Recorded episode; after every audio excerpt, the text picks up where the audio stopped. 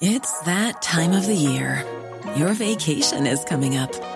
You can already hear the beach waves, feel the warm breeze, relax, and think about work. You really, really want it all to work out while you're away. Monday.com gives you and the team that peace of mind. When all work is on one platform and everyone's in sync, things just flow wherever you are. Tap the banner to go to Monday.com. There's never been a faster or easier way to start your weight loss journey than with PlushCare.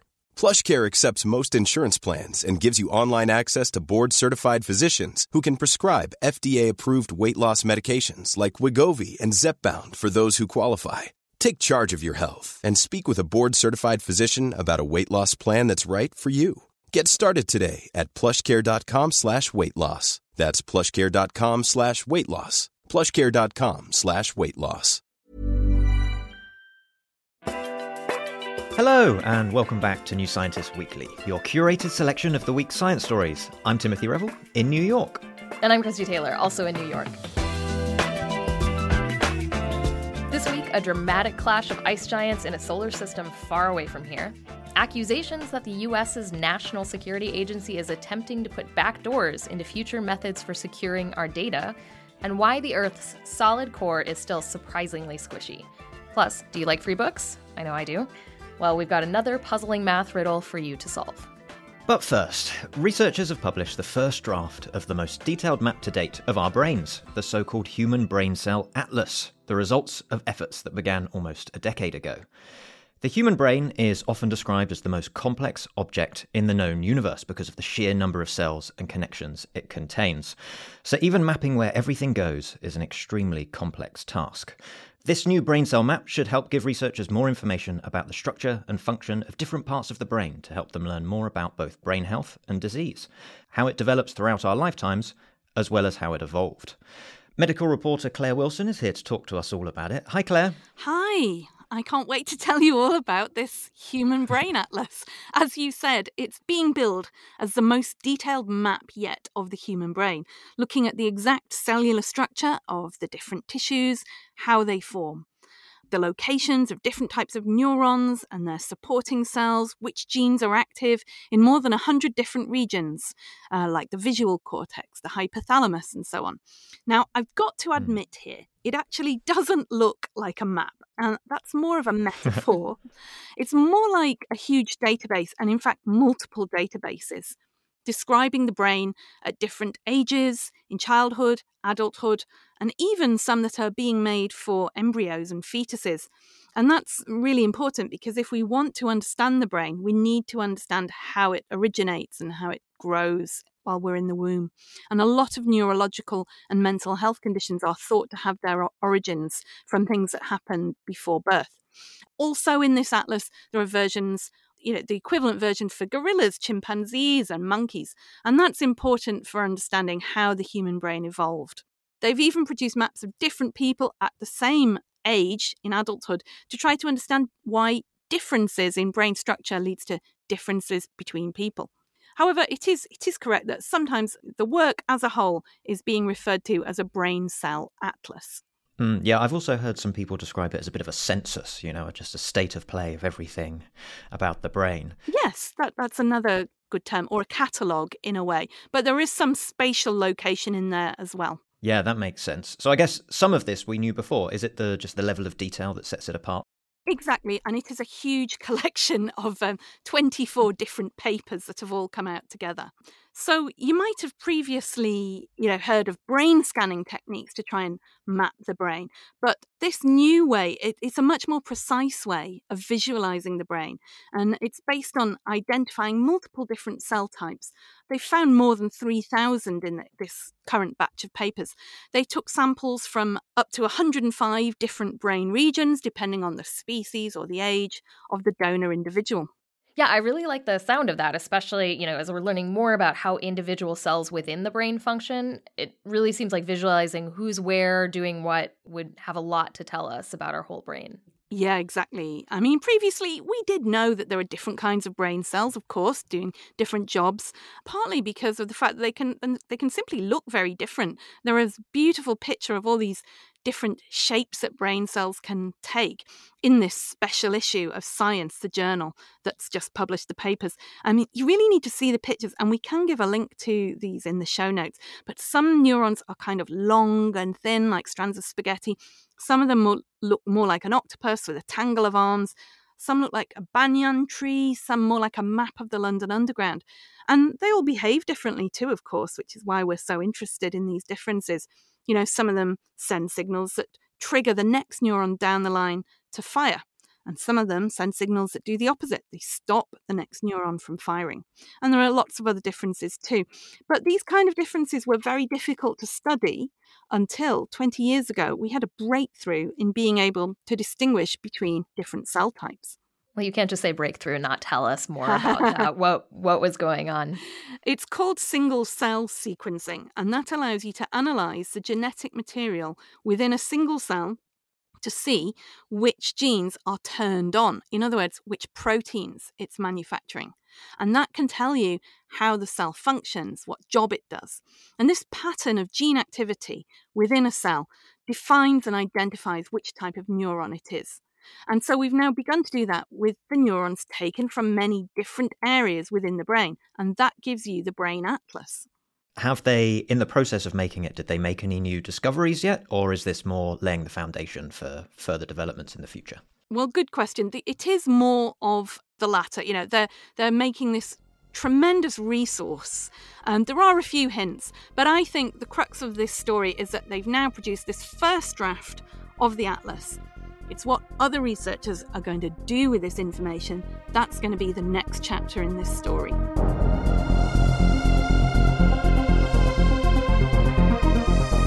And now, collisions on a scale that only outer space can provide. New Scientist news editor Jacob Aron is here to talk about the evidence for a bang up of two massive ice giants 1,800 light years away. It's both the first time we've been able to pinpoint the moment two planets collided and it may also pour some cold water on some of our models of how star systems evolve.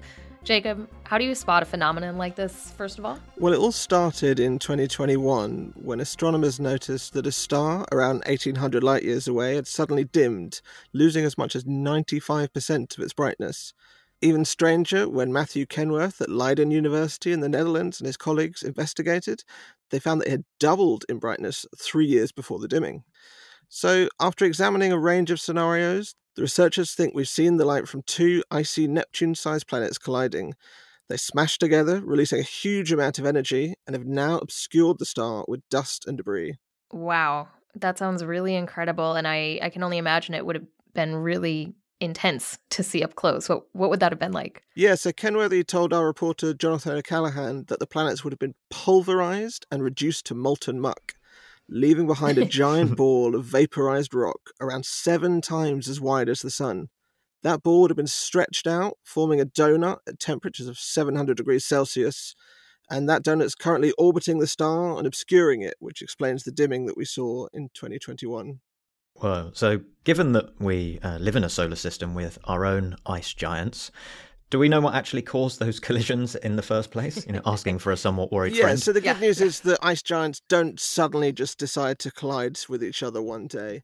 It's likely that something else, perhaps a passing star or another planet in the system, disturbed the orbit of the two gas giants, causing them to collide. And we know that this can happen in our solar system. The moon is thought to have been created when a Mars sized object called Theia smashed into Earth early in the formation of the star system, you have lots of stuff whizzing around, and it can take a while to settle down. What's unusual about this situation is that while this period ended about 100 million years after the birth of our sun, this star is around 300 million years old. And so it really should have long ago grown out of throwing its toys around.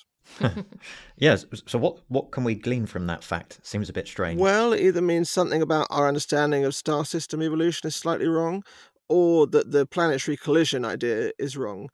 Other researchers have proposed that the dimming of this star actually could just be down to comets breaking up in the system. How can we be sure that it was a planetary pileup, as the researchers first surmised? Well, if the planetary collision idea is correct, we should start to see more light coming from the star over the next few years. And that's something that the mm-hmm. James Webb Space Telescope might be able to see. And, you know, if we wait a few thousand years, the remains might actually condense into a new planet and a bunch of moons. Every week, we bring you some of the most fascinating news in science, medicine, and technology. But on the Dead Planet Society podcast, we also give Leah Crane and Chelsea Whyte the cosmic power to rearrange the universe, sometimes for the better, but often for the worse. And in this week's episode, Leah destroys her arch nemesis, the moon. And that's already right there in your feed for your ears to delight in. And coming up next Tuesday, we'll be publishing a conversation I had with the world renowned biologist Robert Sapolsky for Culture Lab, which I really enjoyed doing. He explained to me why he believes that free will doesn't exist, and how that realization should mean we completely reshape society as we know it. If you suddenly are convinced there's no free will, and that's a total bummer for you, by definition, you were one of the lucky ones. For most people on Earth, who were dealing with far less privilege, the notion that we are not the captains of our fate is like wildly liberating and humane. It was a really fascinating conversation, so look out for that one in your feed soon. And if you're still hungry to learn, we have a great offer for free digital access to New Scientist. That's four weeks of unlimited access to everything in the New Scientist app and on our website. That's for $0 or pounds. We'll have the link in the show notes. Now, last week, as you might remember, we talked to puzzle maestro Rob Eastaway about the new New Scientist book Head Scratchers, which is out this month. And we gave out a puzzle to try about a clock, asking how many times the hour hand and the minute hand might overlap exactly in the time between a second past midnight and a second before midday. And we asked you to send us your guesses, and thanks so much to all of you who did.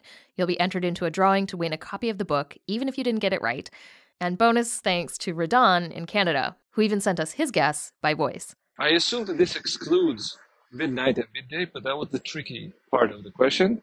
If they're both uh, are excluded, then 11 times. However, because it said 1201 to 12 and 1 second to 12 and 1 second, then it's 12 times. Unfortunately, we were all fooled. Even Tim, who guessed 12. Here's Rob's answer a lot of people might have said it's actually it's going to be 11 isn't it? Because it's not it's going to be between the two and there's 11 hours between. And the answer is actually 10 10 times. It's a bit after one o'clock or five past one a little bit more after two a little bit more after three. So you imagine you're going one two three four five six seven eight nine ten but the 11th a bit after 11 is actually 11.59 it's actually the 12 one. So the the 11 doesn't count. So is 10. You might need to actually get your own clock and wind the minute hand to it. Because it says, where the heck's that missing hour gone? It's lovely because it's so everyday and it's so counterintuitive. And we've got another puzzle for you today, along with another chance to win a free copy of Head Scratchers. All you've got to do is send us your guesses as to the answers. So get your pencils out. Are you ready? Here's Rob's clue for this week.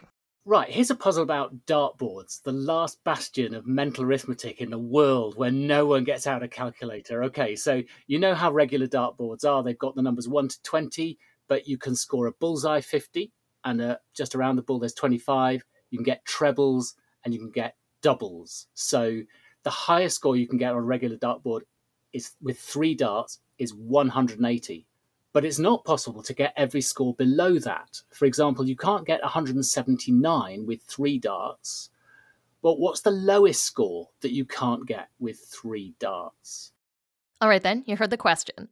What is the lowest score that you cannot get with three darts on a dartboard? Send us your answer by email to podcasts at newscientist.com for a chance of winning a copy of Rob Eastaway's book, Head Scratchers. And if you want to do a little extra credit, we'd love to receive a little audio clip of you telling us your guess, which you can do using the Voice Memo app or Voice Recorder app on your phone. Again, the email address is podcasts at newscientist.com. We'll reveal the answer next week, and we'll still have one more puzzle for you to try your hand at.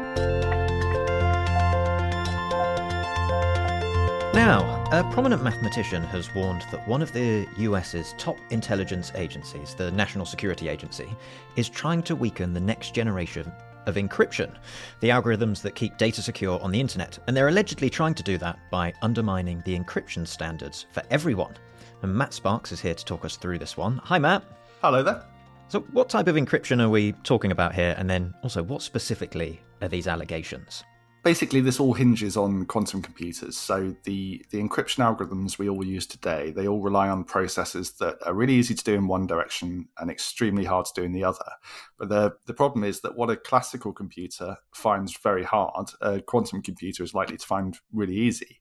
So when or if we develop a, a reliable powerful quantum computer modern encryption basically gets broken overnight which would be extremely chaotic you know, governments around the world they've been expecting this for years. They're preparing for it, and the uh, the U.S. National Institute of Standards and Technology, or NIST, has been running a competition to pick a range of new encryption algorithms that rely on mathematics that even quantum computers find sufficiently difficult.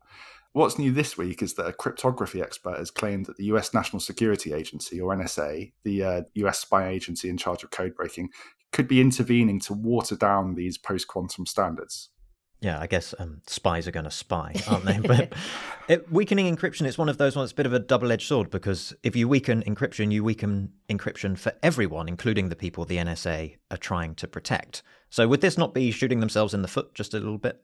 Yeah, uh, in a way. I mean, the NSA has its own standards to protect its own data, which you know we don't know about. Mm. But the NSA also basically wants to bring in strong post-quantum cryptography to protect U.S. data and communications from prying eyes of adversaries. But it's also got an interest in making sure that this encryption isn't so strong that it can't crack it and peek at any data it wants in the future. So the yeah, the US government's in a weird position where it funds the standards body NIST to create or at least approve strong encryption algorithms. But it also funds the NSA, who want encryption to be strong in some situations and weak in others. So you've got this confusing collection of people with differing motivations. And then to make it even worse, some of those people have to do their jobs in complete secrecy, which makes getting to the bottom of it all the more difficult.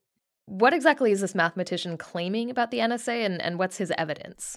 So Daniel Bernstein at the University of Illinois Chicago, he's a he's a well-respected cryptographer. He's contributed a lot to the field, and he's been pushing this to be more transparent about their selection process for all of these post-quantum algorithms, which I should say they're all designed and submitted by businesses and academics. They're not created by NIST. But he says NIST has made errors, either accidental or deliberate, in the calculations when assessing the security of one of these new standards called Kyber. And that might have made it look stronger or more robust than it really is. And he also says that the NSA has had more involvement in the whole process than NIST suggested. So he's been pushing freedom of information requests and he's been taking NIST to court to get more details of these NSA meetings with NIST and to get feedback on the algorithms. It's worth noting that NIST denies all of this, though. So, with NIST denying those allegations, why exactly does Bernstein suspect that the NSA is even behind anything that would weaken encryption? I mean, to be honest, there are really good reasons to assume that the NSA regularly does sneaky stuff. They w- really wouldn't be doing their job if they didn't.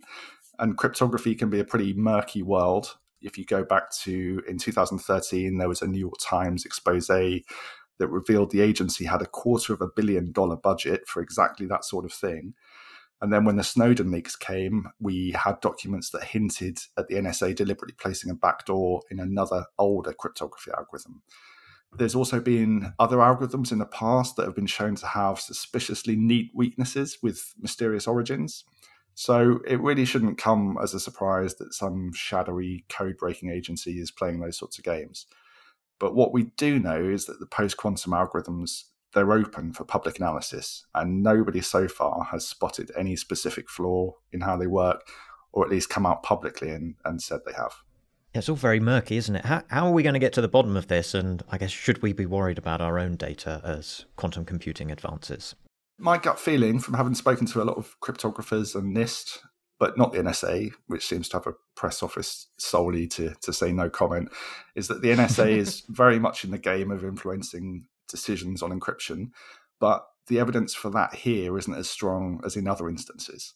So either they're you know not trying to weaken post quantum cryptography, or they're doing a better job of doing it surreptitiously.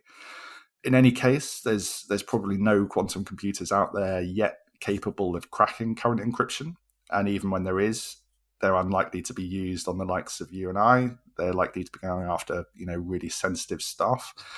Data privacy is definitely an issue. You know, it's not something to be dismissed. But to be honest, I think we all have to assume that security agencies could, if they needed to, see all of our data, you know, today with classic computers or tomorrow with quantum computers. But the truth is, we're probably just too boring for them to bother with.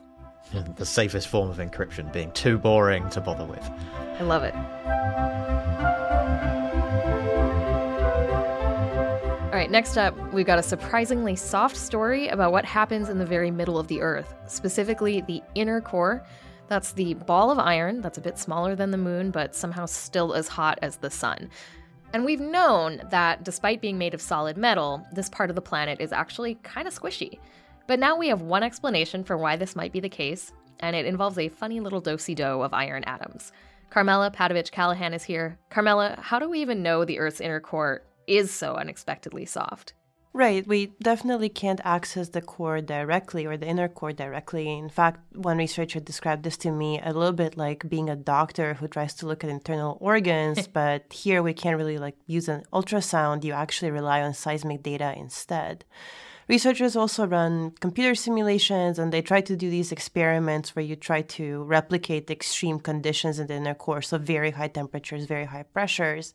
And combining all of this is how we know that the inner core is probably mostly made of metal and that it's actually really squishy, so sort of more like clay or rubber than cast iron or some other hard metal you might have at home. Yeah, and so now a team of researchers thinks they know why, down to the atomic level, even. So, what did they do to investigate this? Right. I mean, in the past, researchers have conjectured that there are some arrangements of iron atoms close to the melting temperature or maybe iron atoms laced with some other elements that could be part of the reason why. So this idea has been kicking around for a bit, but there hasn't really been a ton of consensus. And now this new study tried to get at this by combining a sort of an extreme experiment and some computer simulations aided by AI. So the researchers first made these uh, small, pure iron disks and they shot projectiles at them to emulate the conditions in the inner core, just for a few hundred nanoseconds, but they could sort of measure the properties of iron under impact. And then they used that data to do a simulation on a computer that was much bigger than what folks could do before because they used AI. And putting all that together, they tried to answer this question of sort of what happens to the atoms in the core to make it so soft. And even though in the simulation and, and in the experiment, the iron atoms start off in a hexagonal crystal grid and they're very compressed, right? The pressure is through the roof here. they don't exactly get jammed into place. Like these atoms can kind of wiggle around and switch spots, kind of like they were playing musical chairs. And the researchers think that this collective motion is what causes this softness. Very, very interesting. So, is that a new type of material? Do we know of other sorts of things with, that are sort of like wandering crystals in this way? Yeah, I mean, it's not really a new material. It's more like a material stuck in a regime between two phases. Like this wandering or, or wiggling of atoms has been seen before in some other metals when they're just on the edge of melting or sort of pre melting. Mm. So maybe the more, slightly more accurate way to talk about this is to say that the Earth's inner core is still a crystal, but like just on the edge of becoming a liquid. Yeah. So you already spoke about how it's you know it's very difficult to look at the inner part of the planet. So how do we go about confirming this? You sort of mentioned there's seismic data, you know, data from earthquakes. How do we really confirm that the material at the inner core of the Earth is playing musical chairs, like the simulation suggests. Yeah, I mean, the seismic data is definitely going to be the thing that helps us here. There's more and more of this data. We're getting better at getting detailed data, uh, sort of using all the tech that we have to get the small earthquakes and the big earthquakes and sort of any vibration in the Earth. We're trying to record it. And there's other things about the inner core that we don't quite understand. So sort of it's anisotropic, which means that sound travels differently to different parts of the core, like different directions. It also spins at a slightly different rate than the rest of the Earth. So, if we could explain some of those things by referring to this collective motion of iron atoms, that would really strengthen the case that that's what's happening beneath our feet. So, I live on the Earth. I'm interested in what happens on the Earth. It feels important to understand my planet. But is there a bigger reason, maybe, that we might find this data important or practical? Yeah, I mean, so for one, this sort of extreme ball of metal that's way, way, way below us has real consequences for us on the surface because it's responsible for the Earth's magnetic field. Mm. And the Earth's magnetic field protects us from all sorts of radiation from space. So we sort of really need the core to do the thing that it's doing. But there's also implications that go beyond the Earth. Here, the idea is that the more we understand about the insides of our own planet, the better we'll be equipped to understand the cores of planets we might find in outer space. Um, one researcher even mentioned to me that this could be sort of insightful for exoplanets, which are like way, way out there. Awesome. We also need to prevent the plot of the movie The Core from ever happening. So yeah, isn't there a Godzilla movie where all the like Godzillas and King Kongs and their friends live inside the hollow core? Uh, Hugo's nodding. Our, our producer is nodding. but... Yeah, I don't think we want that either. No, we, so yeah. yeah.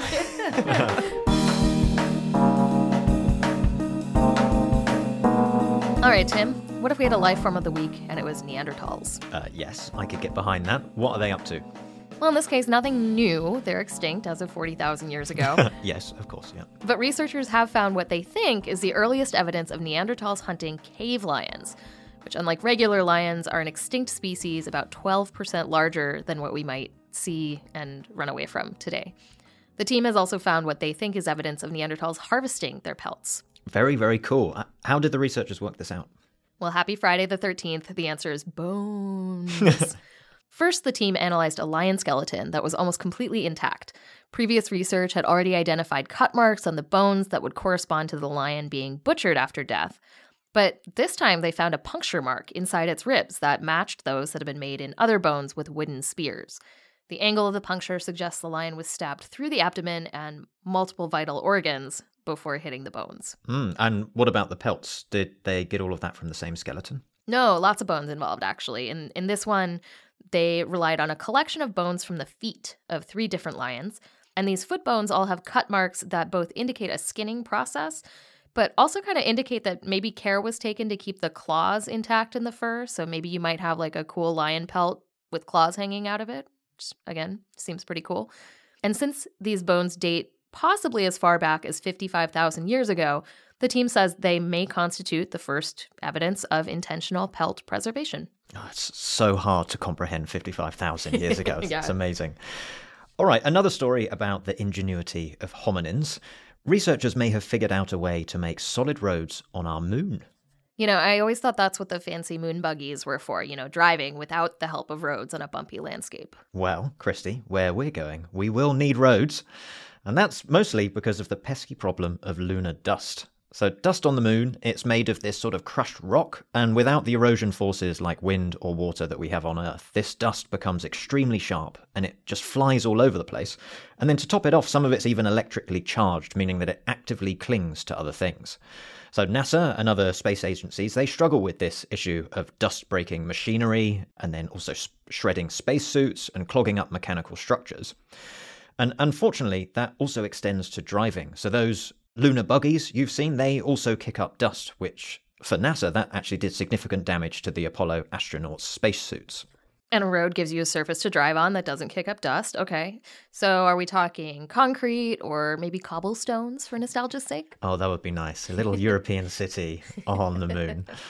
Well, the thing is, any materials from Earth, they're very costly to transport because of all the rocket fuel you need. So, a team in Germany, they've actually had another idea. Why not use lasers to melt the lunar surface into a hard substance? I love that lasers are always the best solution. it's always lasers. So, the team behind this one, they experimented on a synthetic version of lunar soil with a variety of different laser configurations. And what they found is that if you cross multiple laser beams, what you get is actually cracks, so it's a no go shouldn't cross the streams, as we all know. But they also figured out that there's a relatively simple way to use a laser beam to create sturdy triangle shapes that could, in theory, be interlocked to create roads or even landing pads. And perhaps even the best part about it is that you may not even need the laser. The team reckon that a 1.5 meter wide lens could focus sunlight to have the same sort of effect. All right, one last from me. As promised, the salmon are summed, the calories are quantified, and the votes are in. Fat Bear Week, the U.S. National Park Service's annual celebration of Alaskan brown bears hibernation prep, has a winner. I hope you're sitting down, Tim. I am sitting down, and I cannot wait to find out who is the winner. I mean, Tim, I was literally at my computer Tuesday night waiting for 7 p.m. Alaska time to roll by for this announcement, which very much delayed my bedtime routine. But this year's winner is a matriarch, a single mom even, named 128 Grazer. She's been a fan favorite, and she completely crushed competitor Chunk in the final matchup of the week long bracket. So here's one of the Katmai National Park Rangers, Naomi Boak, talking about the mighty, the glorious Grazer. Grazer is probably best known for being a very aggressive, dominant female when she has cubs. I mean, no one wants to get in her way, at least if they want to survive. But Grazer was single this year, and you know she had no cubs to defend and feed, so she could just concentrate on herself and job one, which is getting fat. And she did a great job of doing that she's probably the best angler on the river. I mean, she can successfully fish almost anywhere. Incredible. What is the prize for winning Fat Bear Week? The prize, besides international acclaim and fame, is hopefully a really successful coming year in terms of both surviving the winter and potentially raising healthy cubs next spring. Luckily, this is also true of the bears that did not win Fat Bear Week, also. These bears have been bulking up tremendously on salmon, gaining hundreds of kilograms of mass, and they can now look forward to spending November through April sleeping peacefully without eating, drinking, or even urinating or defecating. Well, it's the taking part that counts. Congratulations to Grazer and all the other bears out there who have feasted their way to a healthy winter weight. We wish you all the best of luck with the coming hibernation season. And that's it for this week. Thank you so much for listening. You can find all the great journalism we talked about today in the show notes and you can subscribe to this podcast on whichever app you're currently listening on. And as always, if you like the great shows we're bringing you from the serious to the silly, please give us a rating or review on Spotify and Apple Podcasts. It really does help. We'll be back next week, but that's bye for now. Bye.